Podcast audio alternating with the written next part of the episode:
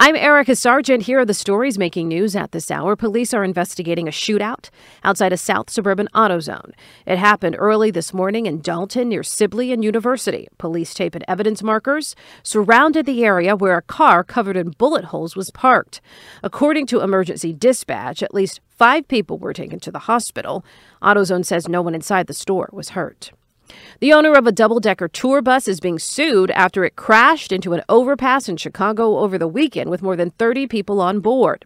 Three women from Ireland who were on that bus are suing Exponent Inc. They say they were sitting on the upper level when it struck a support beam entering lower Randolph Street from DuSable Lakeshore Drive.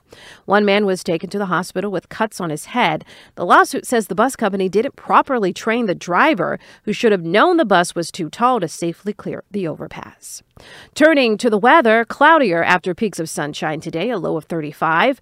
Mostly cloudy tomorrow with temperatures nearing 50 degrees. Join us on CBS2 and CBSChicago.com for news updates around the clock. I'm Erica Sargent.